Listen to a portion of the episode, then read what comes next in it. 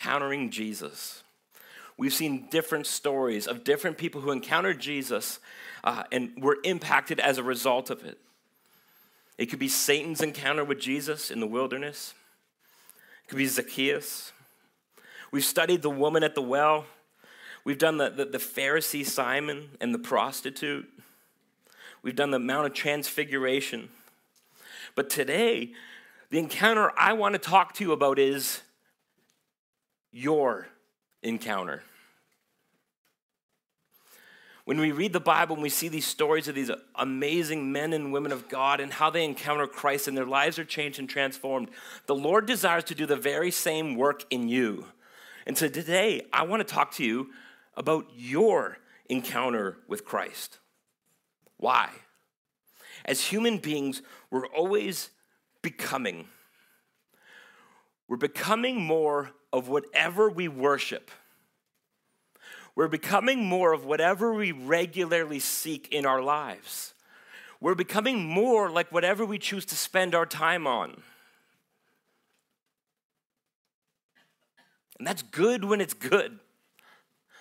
And that is bad when it's bad. And so, as we dissect Romans chapter 6, I want to propose to you a question that I want Romans 6 to answer. My main question for you here today is this When you encounter God, how does it change you?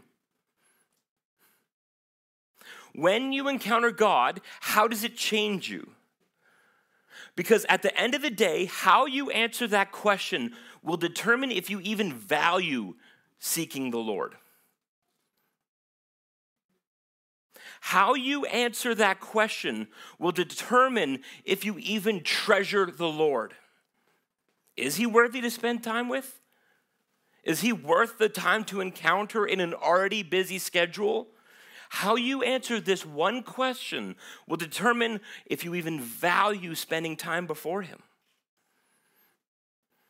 I want this question to be answered through Romans chapter 6. I want to examine your encounter with Christ. But before we look to the text, will you pray with me, church? So, God, we're pausing here today. And Lord, Romans 6 is going to have beautiful words to say to us. And equally, it's going to have some challenging words to say to us. But we know that for those who are in you, there is no condemnation. Therefore, Romans 6 is an invitation to something more. So, Holy Spirit, I ask when we read these words about what Christ has done, when we read these words about how we're called to live, would we do it under the umbrella of the blood of Jesus Christ that's already been given to us? the Spirit that has already been put inside of us. And would we look to this invitation in Romans chapter 6 and we, we, we find deep words of life, I pray, in the name and the blood of Jesus Christ. Amen. Now, you've already heard Romans 6 read over you, but I, I want to preface it with something that's really important. In the first five chapters of Romans, again, we're in six, so let's take one step back. Romans 1 through 5 Paul is banging the drum of a theology called justification. Now, if you're wondering what justification is, it has to do with our right standing before God. That we are declared righteous before God because we have been given the righteousness of Jesus Christ in our lives. And so, Paul in the first five chapters is like, Remember what's done. Remember what's declared. Remember what's done. Remember what's declared. And it's only in chapter six now he starts off of justification. He starts to talk about sanctification. And you're like, Matt, I feel like theology is like a medical community. Why do they use unnecessarily long words? I don't know. All I know is a lot of theologians are kind of a little bit boring, so they probably have a lot of alone time, and so they just have longer amounts of time to create words. In sanctification, it's about you becoming more like Christ in your life.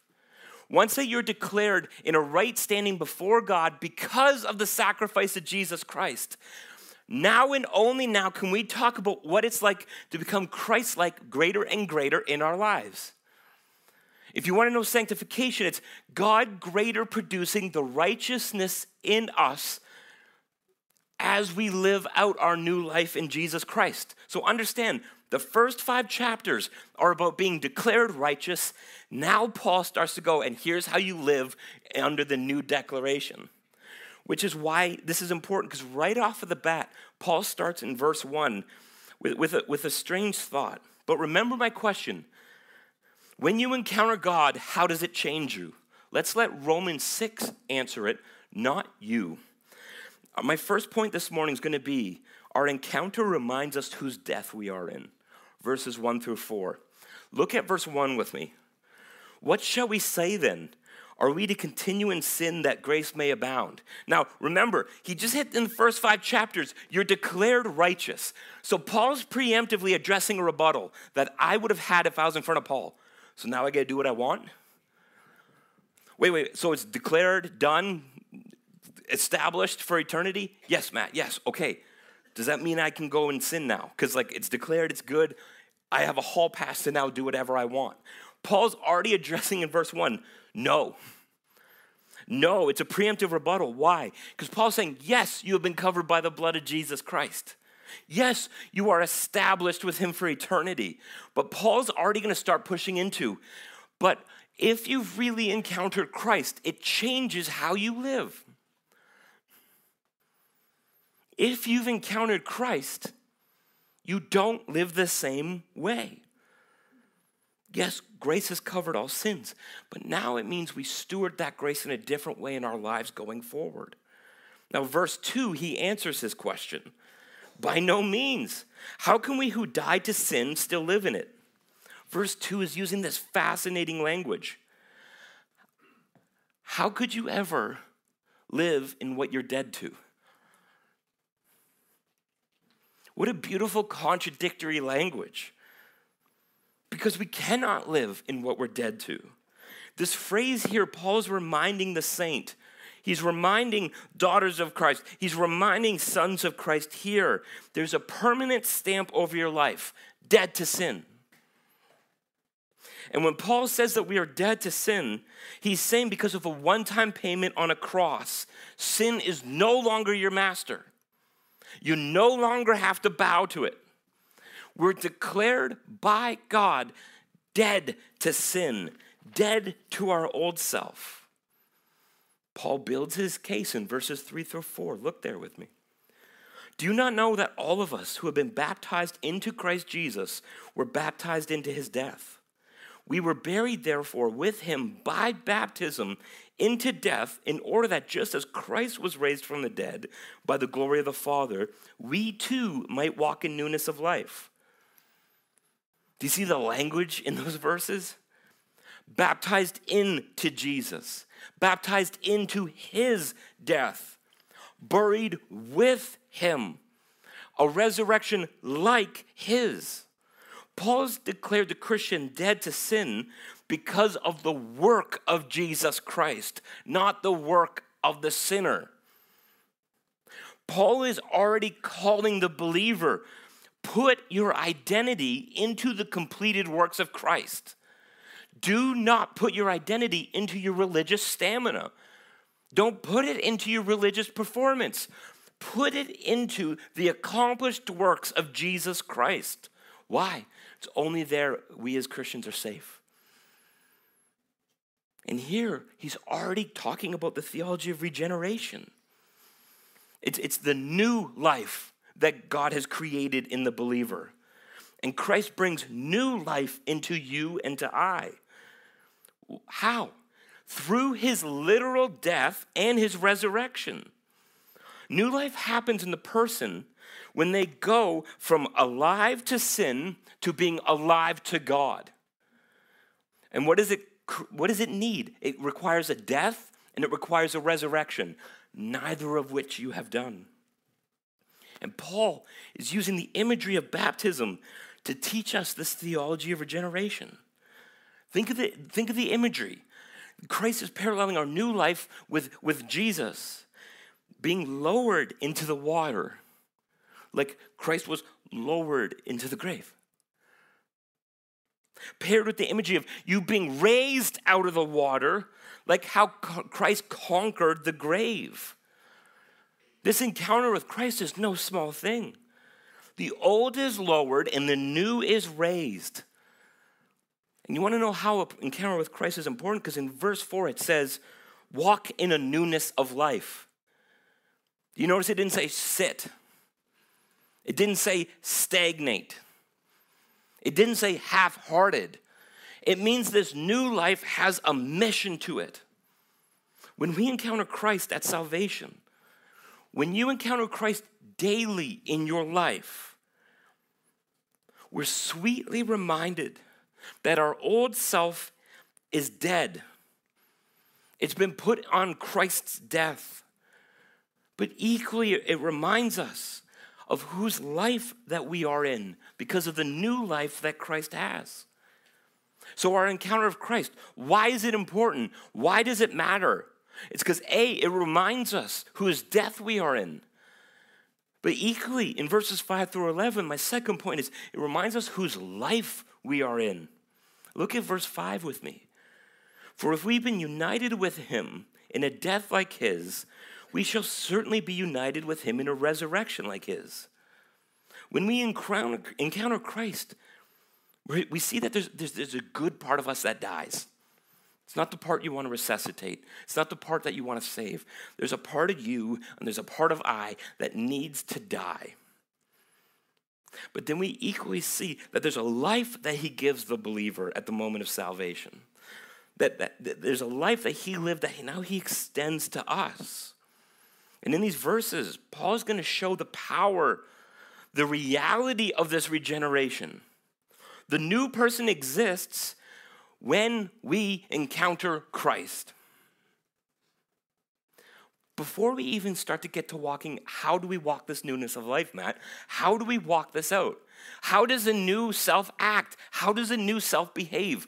I love how Paul hasn't even gotten there yet.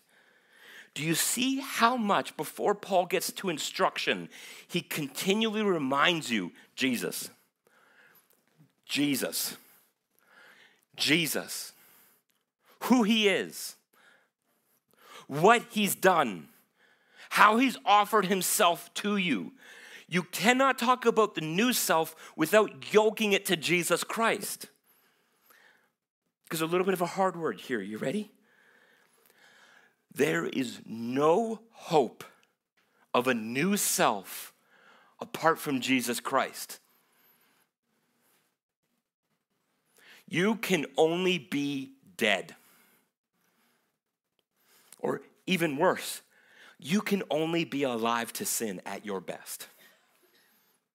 And so Jesus Christ puts his obedience into you so that now we can walk out the very calling he's giving us. There's no help, hope. There's no hope for you in getting away from the bondage of sin. There's no hope for you. You can only bow to the master of darkness apart from Jesus Christ in your life. I don't care how good of a person you are. I don't care about your religious stamina. I don't care what your mom or your grandparents believed. This comes down to your encounter with Jesus Christ. And so Paul keeps going, remember, remember, remember Jesus, remember Jesus, remember Jesus, remember Jesus. Why? You're in Him. And you can't walk this out, A, unless you're in Him. But B, you'll never walk out the fullness of the new self unless you're continually encountering Jesus Christ in your life on a daily basis. Now, verse 6 continues. We know that our old self was crucified with him, that the body of sin might be brought to nothing, so that we would no longer be enslaved to sin. For one who has died has been set free from sin. Now, I promise you, if I give you Greek terminology, it's because it's cool. I'm not that seminary nerd, deal? When you hear Paul say the old self, do you know what it translates from the Greek? Worn out and useless. We know that our worn out, old, useless self was put to death on a cross that a Savior went on joyfully and willingly for you. And what's the result? It's found in verse 6 that the body of sin might be brought to nothing. Do you know how much nothing is? Nothing. Nada. Nil. Wiped out. If you're in Christ Jesus here today, and you're covered by his blood, and you keep looking back at the old self, I want you to know you've learned to live in fear of nothing. You've just deceived yourself into thinking it's something. Sometimes in our minds, we can resurrect the thing that's dead. Now, if you have little kids here, I'd suggest you pull out Angry Birds really quick because I'm going to use a pretty morbid analogy, distract them, right? My grandmother died when I was in high school. Ask me how long, how often I go and hang out with her. I don't. Ask me how much I talk to her. I don't. Why? She's dead. When I set free from the bondage of sin and condemnation and I choose to go back to my old self, I'm hanging out with a corpse. And I'm giving it mouth to mouth and I'm trying to resuscitate it. And you're like, Matt, that's pretty morbid visual. Imagine how strange that looks in the heavenlies. When I go back to the thing I've been freed from and I try to make the nothing something again, it's like I'm hanging out with a corpse and trying to resuscitate it. And the Lord's like, I freed you from. Don't resuscitate the thing that needed to die. Walk fully in the newness of life that you have our old ways. We couldn't help but be enslaved to sin. They had to be crucified on a cross. And the sin that we once had to worship has been brought to nothing at the cross of Jesus Christ. If you are in Christ Jesus here today, can I just encourage you? There's no wrath for you. The cup was poured out at the cross, there's not a drop left in the goblet. He fully absorbed it so that you could walk in this newness of life. Why is an encounter with Jesus Christ important? Yes, it saves us and it gives us a new name, justification. But equally, if you're not daily encountering Christ and you treat Christ as this cute little side trinket in your life, you're going to lose the power that's necessary for you to walk in the fullness and the greatness of what Jesus Christ has for you. Jesus is not an add on to your day, He's the point. And now he goes in verses six and seven you're no longer a slave. For those of you who are stuck in your sin here, in this pattern that you just won't break, I want you to say to yourself quietly if I'm in Christ, I am no longer a slave. That master is nothing because of the work of Jesus. I am no longer a slave. Why? It's trying to convince you you are. And the master that's nothing is trying to create something in your mind. Because Paul keeps going, in his death, in his resurrection, in his, his raising of new life. The reason why Paul keeps saying this is because we can now say with confidence, I'm no longer who I once was. I'm no longer defined by what I have done. Because a death like his and a resurrection like his, I am no longer a slave, I am a son. How are you ever supposed to remind your heart of that if you're not daily in Christ?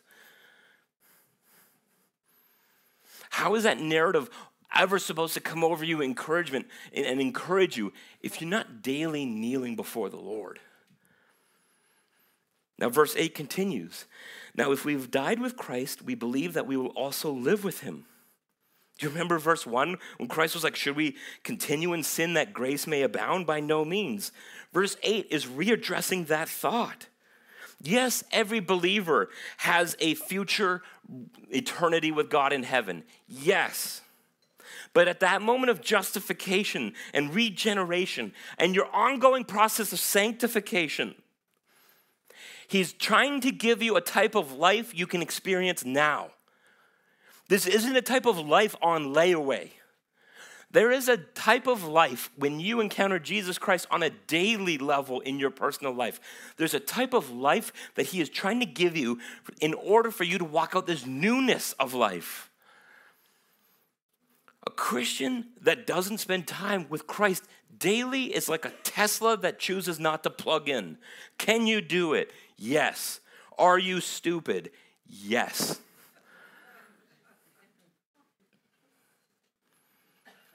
Why is counting Jesus daily so critical? It reminds us whose death we are in. It reminds us whose life we are in. And it gives us a narrative and a power and an understanding to walk accordingly as the new self. Because why? Paul keeps going, if you're dead to this, how are you going to live in it? But equally, if we're going to walk in the life that Jesus Christ has for us, it's tethered with Him.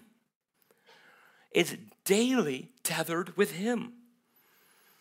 Now, verse 9 continues We know that Christ, being raised from the dead, will never die again.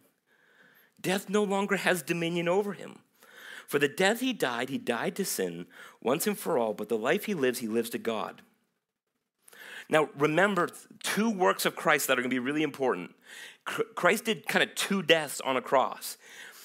He paid for the penalty of sin by dying on the cross. And equally, he declared the power of sin by raising from the dead. He accomplished two things when it came to dying on the cross. One, I've paid the penalty for all the sins. Two, I have come back to life to show you I have a power over death and the grave. He did two profound works at the cross, all at the same time.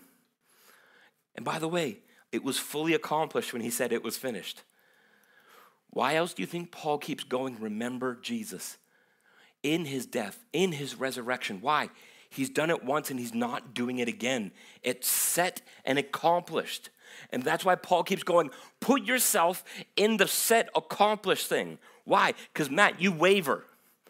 Matt, you miss the mark. Matt, you go down some funky paths in life. Get off of yourself and put yourself in a death like his and a resurrection like his. Why? He's not doing it again. It was established and it was done. And the Lord is going, find yourself in this secure work that Jesus has done. Do you see the goodness of the Lord, even when he's talking about walking out this new self?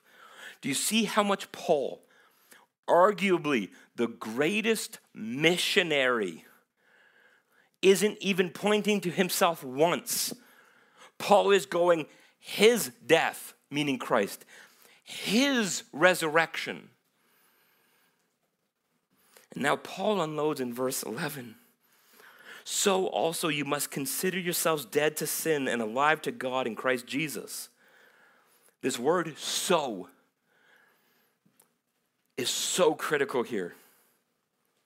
Because if you don't understand verses 1 through 10, you can't even proceed. But if you understand verses 1 through 10, then Paul's now bringing in this beautiful summary.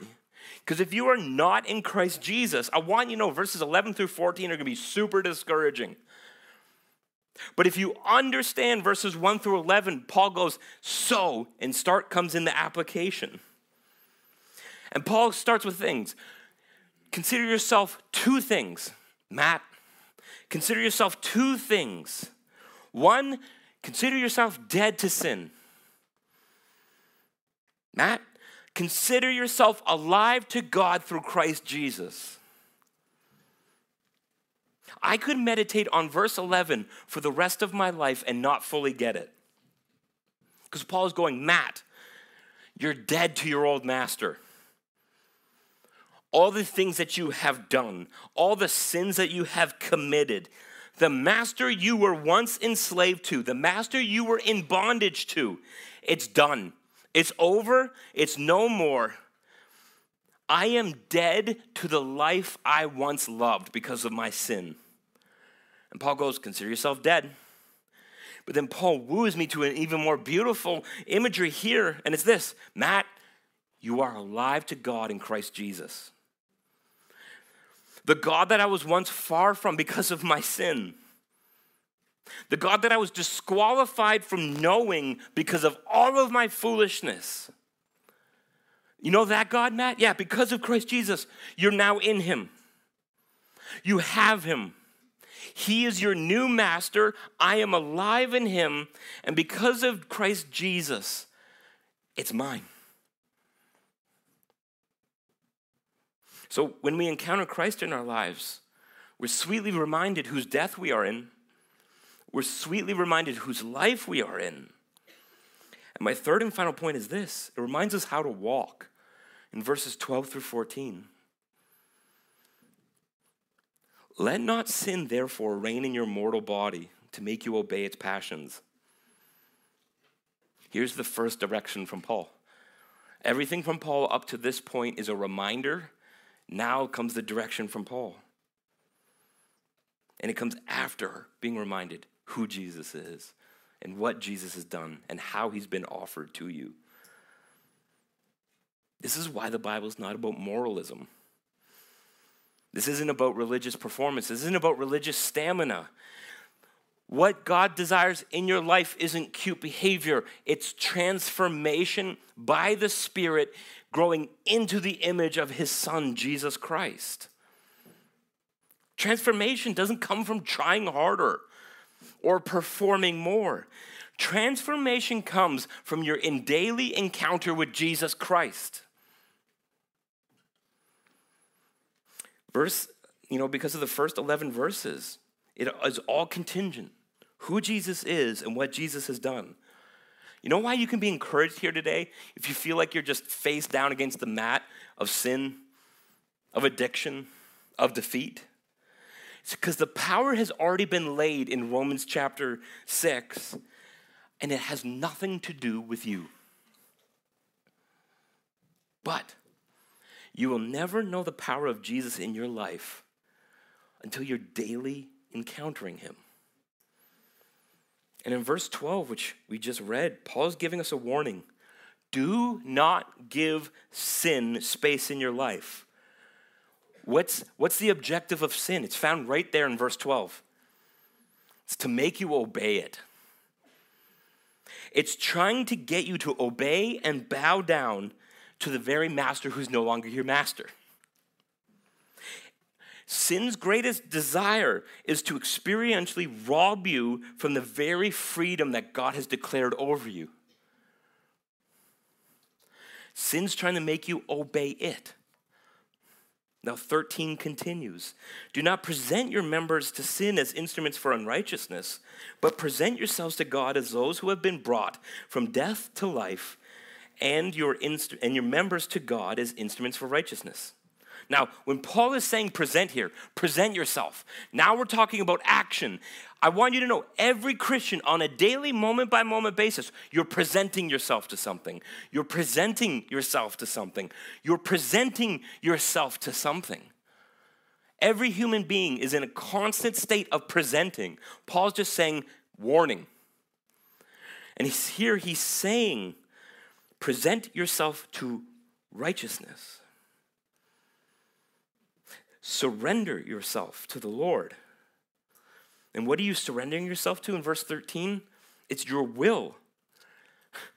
Your will is the biggest thing that makes you you. It's your thoughts, it's your affections, it's your desires, it's your energy.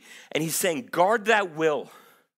Do not take that will and present it to unrighteousness. Take that will and surrender it, present it to the Lord. Paul's going from your new identity, from your new life. Don't give it to sin, give it to the Lord. Why? Because sin will always take your will, that thing that drives you as a human being, and it wants to use it as a tool to now live for unrighteousness, which is the very thing you've been freed from. This is why a daily encounter with Christ is so critical. What keeps you from sin, real talk, real quick. So pull out Angry Birds. Deal?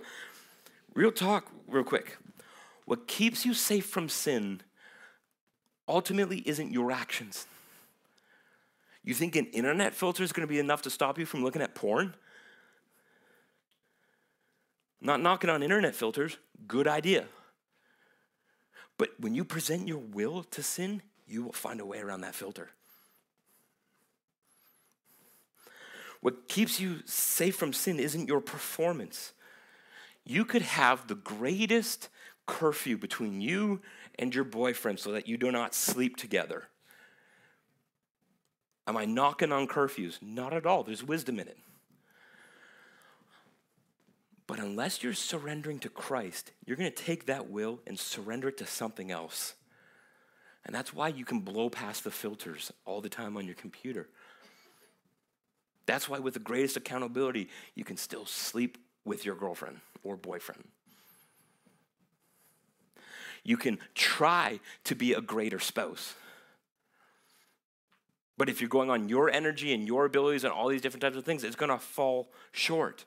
The thing that keeps us safe from sin is proximity to Jesus. What keeps us safe from sin is encountering Him. Why? It's like a scale. Matt's love for sin and Matt's love for Jesus, they don't go up together and they don't go down together. One lowers as one raises. I cannot be intimate and loving Christ and embracing my sin so close. If I'm encountering Christ daily, my sin should be lowering. Equally, how many times in the counseling room do I walk with people that are like, Matt, I've gone down a path you would never believe I did? And I don't really care about the what. I'm like, that's fascinating. Let's go back a few months. What's your relationship with God? Nada. Interesting. Encountering Jesus lowered, your love for your sin raised. Do you see that? They both don't go up and they both don't go down. One lowers and one raises. Why? I cannot hold tightly to the feet of Jesus and hold tightly to my sin all at the exact same time. But God gives us this deep joy, this deep reminder. You are in Him. Why? So when the old, worn out, useless, dead, powerless, defeated master whispers to me? Because he does. I can, from intimacy with Jesus, tell it to shut up. We're coming up on Christmas season, right? I love Christmas movies. Anybody seen Home Alone number one? Right? Okay, good. Everyone's like, amen. All right. So, Home Alone chapter number one, right? Now, number two is good. Anything else beyond that's garbage, right? So, save your time. Home Alone chapter one, Kevin's left home alone. Do you know, like, whenever he goes in the basement, what's he afraid of? The furnace, right? Somehow in his imagination, he comes to life, Kevin. And he's like, oh, snap. And he just runs upstairs. The entire movie, the furnace has Kevin running. And at the very end of the movie, the same furnace doing the same trick kicks on. Do you remember this? Kevin. And what does Kevin say? Shut up. And what does the furnace do? And it closes. What if we could learn from Kevin McAllister on a very ungodly movie, but have the same thing? Why? The very thing that made Kevin run the entire time stopped making him run. Why? The furnace didn't change, his perspective of the furnace changed. What if we could apply that same truth to our old dead self? So when the furnace of Matt's old self, Matt, remember all the things you've done. Matt, remember this. Matt, you have to give in. Matt, there's no hope.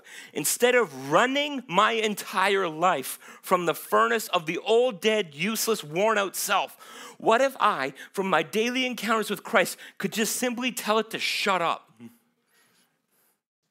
Do you see the power of Christ in your life? What's been making you run your entire life? What's the skeleton in your closet that stopped you from going to the Lord?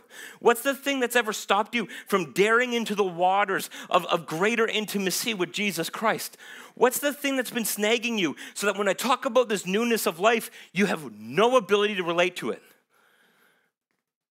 I want you here today to learn the ism, shut up. It's Hebrew, so I can't get in trouble. And I'm looking at some of my elders, and I don't think I'm fired yet, so I'm okay. Why? Why can we tell it to shut up? Because of a death like his and a resurrection like his. If I tell it to shut up by my ability, my strength, and my performance, it doesn't respect me and it doesn't fear me. It knows how to enslave me. But when I learn to battle the old self that's already dead and brought to nothing, and it's, it's trying to woo me back, or at the very least, make me live in a lifestyle of shame and guilt and defeat that I can't even get up in the newness of life. What if we could, through our encounter with Jesus Christ daily, our time in the Word, our time with prayer, our time with other saints, what if the very thing that snagged us the entire life, we could tell it to shut up and we wouldn't even use our own words, we would use the words of Jesus Christ through the power of the Holy Spirit? You know what I call that? I call that a free Christian. You know what I call that? I, I call that a Christian walking in the new self. And the confidence, all of it comes from, like Paul said in the first 11 verses, a death like his and a resurrection like his.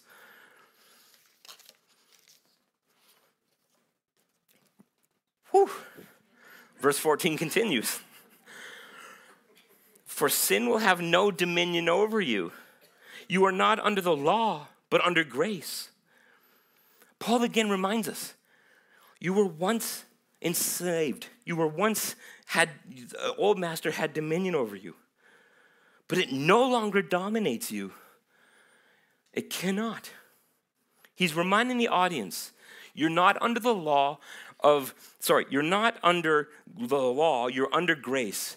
Paul's really going back to chapter 3. Why? When Paul says in chapter 3, verse 20, the point of the law is to show us our sin. If you and I look into this law, all we're going to see is how we've fallen short, how you don't have it together, how you're not amazing. And Paul is going from this awareness of sin, you're under the law of grace. You know the one who kept the law perfectly? You know the one who didn't abolish it, but fully fulfilled it and then offered his obedience and his perfection to you? This is why Paul keeps reminding us about Jesus Christ. This chapter has far more to do with Jesus Christ than it does you. He's going, remember, you're not under the law. Why? I'll look to the law and all I'll see is all my laundry list of sins. And God goes, don't worry, one has fulfilled the law. He's given you his perfection, and you're now under a law of grace. Remember the one who lived perfectly. Remember the one who paid the penalty for sin. Remember the one who overcame death and from his works. Remember that you were given a new name and a new identity. And Paul is just continually bringing us back to one point. In Jesus, because of Jesus, through Jesus. This is why an encounter with Jesus is never wasted and it's never powerless in your life. If you want a summary of Romans 6 through like verses 1 through 14, do you know what an encounter with Jesus does? An encounter with Jesus means we have died to an old master. An encounter with Jesus means that we get to walk in a newness of life. An encounter with Jesus reminds us that our old self has been brought to nothing. An encounter with Jesus reminds us you're no longer enslaved to sin. An encounter with Jesus reminds us we no longer have to obey our old ways. An encounter with Jesus means we get to experience the new life that God has offered us because He's reconciled us to the Father through His sacrifice. An encounter with Jesus protects us from bowing down to an old master.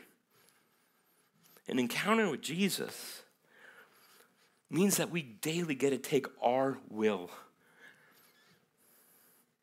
and give it to the one who gives it greater life and wants to use it as a tool for righteousness in your life and in the life of others. As the worship team comes back up, I want to go back to my question I asked you in the intro. I end by proposing my question. When you encounter God, how does it change you? How you conclude this question will determine if you truly even treasure spending time with Him.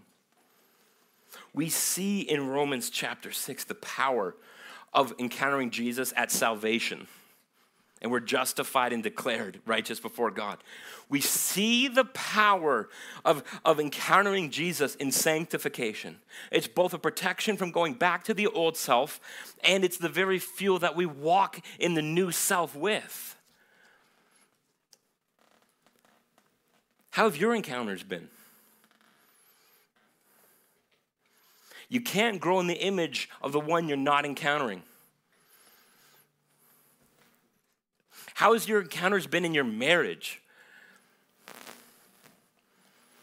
If your marriage was evangelism and an outside world could look in, is Christ even desirable the way you conduct yourself? You want a new life within your marriage from the new self? It requires two spouses to bend a knee, not one, two and to surrender their marriage and their will before the Lord. How's your encounters in your parenting? The greatest Christ that they're going to see for a long time is you, dad, and you, mom. Are you ushering your kids to your control and your anger? Or are you having this sweet discipleship opportunity to take the time with your kids and encounter Christ with them, not separate, with them. Singles. I hate how the church often talks about you like you're in purgatory until you meet the one. Paul talks about singleness in such a high regard that it's something beautiful to steward. Are you stewarding your singleness? How are you encountering Christ in that?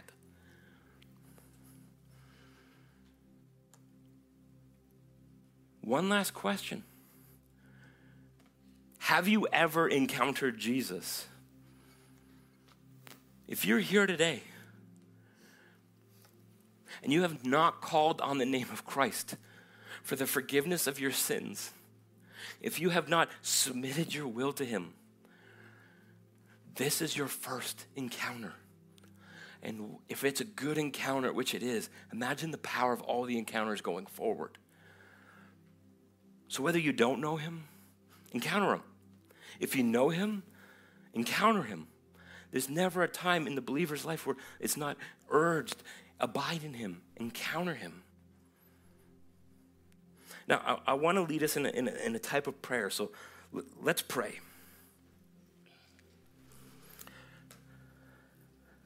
Think about the thing that has just been ensnaring you.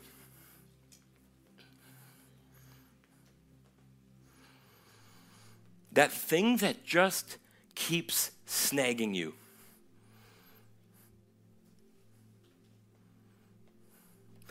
Maybe it's that thing from a decade ago. Maybe it's the thing from yesterday.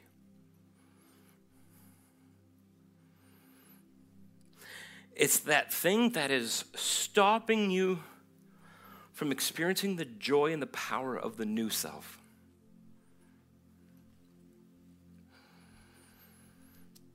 And even in this moment, as, as you're seeing it, as you're thinking about it, if you know Jesus Christ as your Lord and Savior, say to yourself, it doesn't own me.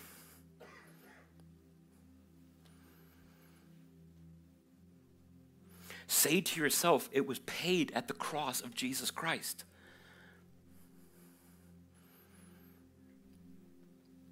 Say to yourself, you have no dominion over me.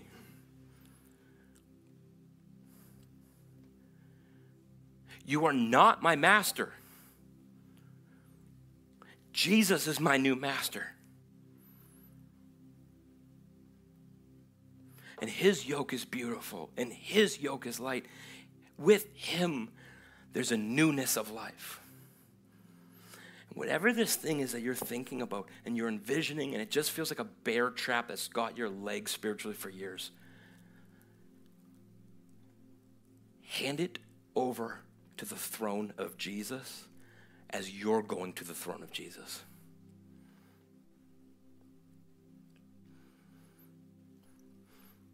Remind yourself it doesn't have you, Jesus does. It doesn't define you. I have a new name. I have a new identity. And as I'm releasing it, I'm getting up and I'm walking in the newness of life because of a death like his and a resurrection like his, and as he meets me. So, God, I stop and I pray in this moment. I can't imagine the things these people are thinking about. I cannot imagine the things that people are, are envisioning right now. How hard, how heavy, how ensnaring, how binding it must feel. But I thank you, Jesus, because of a death like yours and a resurrection like yours. It's an old, worn out, useless, powerless thing that has been brought to nothing. And we get to walk with you, the Savior who covered it all by the blood of Christ. And it's paid for as I'm covered by the blood of Christ and precious in your eyes. And so, God, we're about to worship. And Lord, remind our hearts, even in this moment, let us worship as free sons. Let us worship as free daughters. Let us, let us worship as those who have been brought from a master of darkness to a master of light.